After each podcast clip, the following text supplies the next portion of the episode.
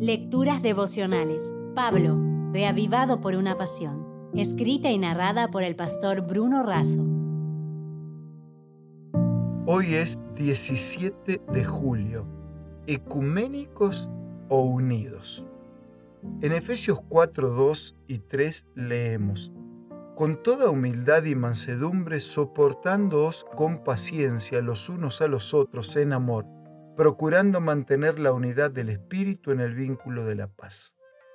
¿Estar juntos por estar juntos o estar juntos conforme a un propósito cumpliendo la oración de Jesús? ¿Ecuménicos o unidos? Ecuménico es todo aquel que trabaja por la unidad mundial y la cooperación de todas las iglesias cristianas. Stanley Lowell señala que hay dos facetas, una tiene que ver con el sentimiento de cooperación entre las iglesias. La otra faceta es un esfuerzo por la unidad cristiana que ambiciona agrupar a todas las iglesias bajo una sola carpa eclesiástica. Quien busca la unidad es todo aquel que busca unir a los creyentes en Cristo y su palabra. Pablo dice que Cristo vino para derribar la pared intermedia y de hacer de los dos pueblos judíos y gentiles, un solo pueblo. Esta unidad no es un asunto social, político o solidario, es una unidad plena en la doctrina del Señor.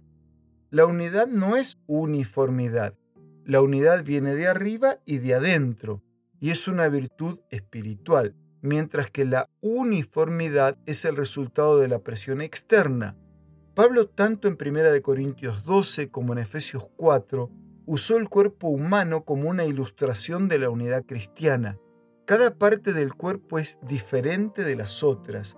Sin embargo, todas conforman un solo cuerpo y trabajan en equipo buscando el bien del cuerpo.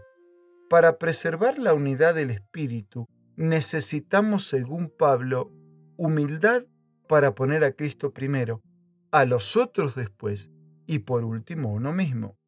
Por su parte, mansedumbre, que no es debilidad, es poder bajo control. Moisés era un hombre manso, Jesucristo fue manso y humilde de corazón. No obstante, echó fuera a los que comerciaban en el templo. La mansedumbre está relacionada con la paciencia para soportar la aflicción sin devolver el mal.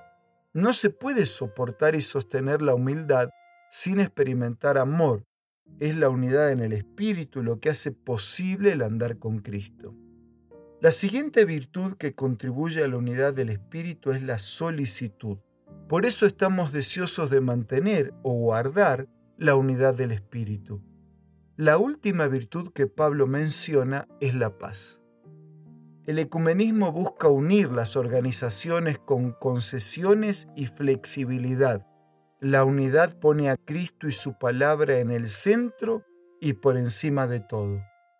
Amigos, seamos protagonistas de la verdadera unidad, recordando que la unidad se protege con la fe, se hidrata con la oración, se nutre con la palabra, se limpia con el perdón, se multiplica con el testimonio y se hace eterna con el amor de Dios.